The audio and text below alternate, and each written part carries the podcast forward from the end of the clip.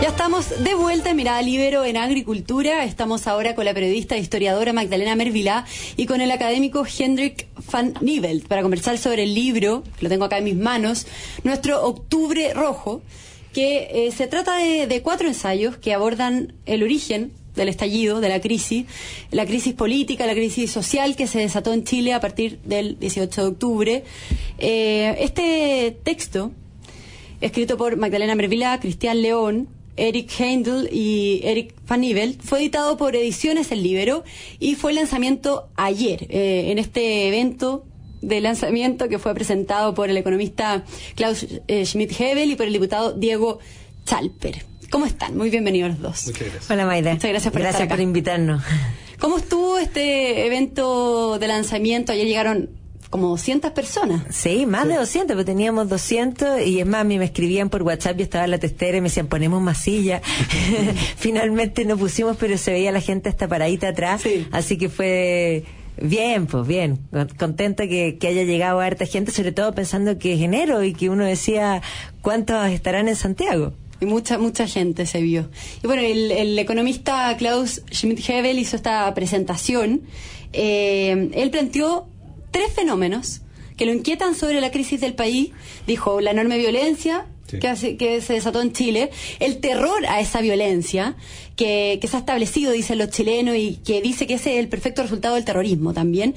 Y eh, en tercer lugar, la existencia de un Estado fallido, aunque sobre eso él aclara, él dice que esto no es culpa del presidente Piñera, porque eh, él dice que el presidente no tiene otra alternativa que hacer lo que está haciendo. ¿Ustedes cómo vieron esta presentación que hizo Klaus? Bueno, tuvo eh, palabras bastante amables hacia nosotros eh, y destacó que este es el primer libro que defiende eh, efectivamente las ideas de la centroderecha y de la economía social de mercado. Y yo creo que en Chile se ha producido una especie de estupefacción y, y miedo a decir las cosas por su nombre y precisamente lo que tratamos de hacer en este libro es contestar los hechos eh, contra eh, lo, lo que es la voz de la calle y los eslogans que habitualmente estamos escuchando. Magdalena. Bueno, a ver, a mí me encantó la presentación, me encontré que era muy honesto de, de decir, eh, em, yo me reí porque después hablé yo, entonces él dijo, eh, esto parece como que lo hubiesen escrito cada uno por su parte y que después lo hubiésemos juntado. Y yo me reía porque efectivamente, y más, dije, así fue, Así fue. Eh, porque frente a los hechos de octubre, rápidamente, yo no- y él dijo, yo no puedo dormir, yo dije, yo tampoco podía dormir y por lo tanto me puse a escribir y llamé a varios amigos y conté que al principio éramos más, eh, pero finalmente, como dice eh, eh, Gandalf, dice, un mago llega, en el fondo no llega ni tarde ni temprano, sino que llega cuando tiene que llegar. En este caso, los que escribieron son los que tenían que escribir. Eh, y la verdad escribieron es por que- separado, además. Todos por Sí. separado, pero tenía un sentido de, de- de darle ese orden. El primer ensayo, el mío, era una visión histórica que efectivamente Klaus manifestó de que iba hacia Europa y venía para acá, un poco considerando que la historia no es simplemente nuestra historia, sino que hay ideas que vienen de otros lugares y por eso ese afán de ir hacia Europa y volver hacia acá. El segundo artículo de Cristian León intentó también, hizo un poco lo mismo, también fue hacia la fuente y volver hacia acá, pero intentó mostrar eh, la crisis en varias dimensiones y él lo tituló magistralmente eh, La hidra de mil cabezas, que tiene toda la razón porque además hace una comparación eh, con la con la leyenda en el fondo griega eh, eh, y que tiene mucho sentido. Y ahí uno se da cuenta como eh, es importante ir hacia atrás porque los griegos ya entendían lo que una crisis de esta envergadura significa. Y la hidra es eso. Tú cortas una cabeza y salen más y por lo tanto es muy difícil de combatir. Luego vino el artículo de Eric Heindel que es una breve historia económica de Chile pero que es fundamental porque solamente cuando uno comprende lo que es la historia económica de Chile puede entender que estos 30 años no han sido los peores, sino que han sido los mejores. Eh, independiente que podemos estar aún mejor, por supuesto. Eh, y eso sin duda, pero era relevante. Yo lo llamé a él específicamente cuando estábamos con esta idea. Le dije, Eric, necesito que tú escribas una historia económica de Chile que muestre lo que es la verdad de nuestro país, que la historia económica de Chile era muy pichiruchi, por no decir, pero en buen sentido y con la palabra que corresponde en la jerga popular, último. ¿ya? Entonces, eh, efectivamente... En Chile, el problema que teníamos era desnutrición. Exactamente. Y, de, mortalidades infantiles del 30% a principios de siglo. Y hoy día el problema que tenemos de obesidad. Exactamente. Eso, muestra cómo Chile obesado. Sí, Chile nunca ha tenido una época de prosperidad económica como la que ha tenido en los últimos 30 años. Y eso eh, hace que sea absolutamente insensato y irracional una postura en que dice, mira, hay que borrarlo todo, hay que partir de una hoja en blanco. Eh, eso es, es eh, casi una rebelión adolescente. Cuando uno empieza a mirar las cifras y se da cuenta de todo lo que ha progresado Chile, no tiene ningún sentido esa postura. Exactamente, y bueno, y ahí entras tú, eh, eh, Henry, que de alguna forma complementa el artículo de Eric eh, con una mirada al capitalismo. capitalismo se llama tu... Claro, en realidad, sí. El, el, título yo creo que debería haber sido menos o mejor economía social de mercado, porque el capitalismo tiende a tener un cierto sentido más, bien técnico y, y, y, lo que aborda es el modelo que ha desarrollado Chile desde el año 75, en que une eh, libertad económica con un intento de mejorar la calidad de vida de la población, que es la esencia del modelo de economía social de mercado inventado por los alemanes después de la Segunda Guerra Mundial. Pero tú finalizas este ensayo y propones varias soluciones, ¿cierto? Que resume mejor capitalismo, no menos capitalismo. Exactamente. ¿Puede andar en, ese, en esas soluciones? Sí, mira, eh, yo creo que hay, hay dos cosas que son bastante importantes y básicas eh, si uno analiza eh, los problemas económicos. Eh, lo primero es que los cambios siempre son graduales. Nunca hay...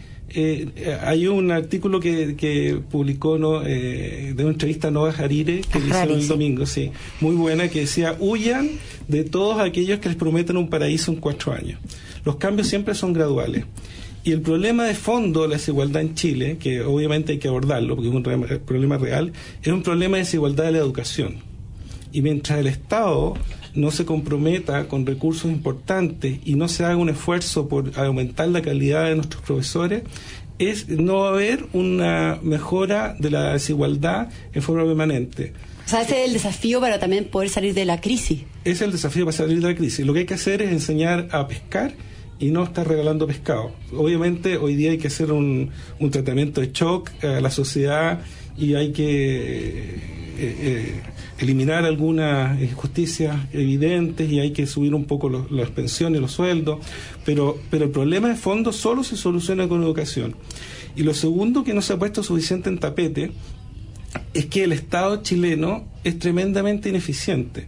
La propia Dirección de Presupuesto, en su informe del 2018, dice que el 54% de los programas son deficientes o no producen ningún efecto. Entonces, bueno, cuando dicen eh, tenemos que eh, acumular más recursos, obviamente hay una cantidad importante eh, de programas que hay que revisar. Porque el problema que tenemos hoy día es de que el Estado no da, satisface lo que necesitan las expectativas de la población. Y, y, y, por ejemplo, Chile tiene una, una salud cuando uno lo compara con alguna estadística a nivel mundial, bastante buena.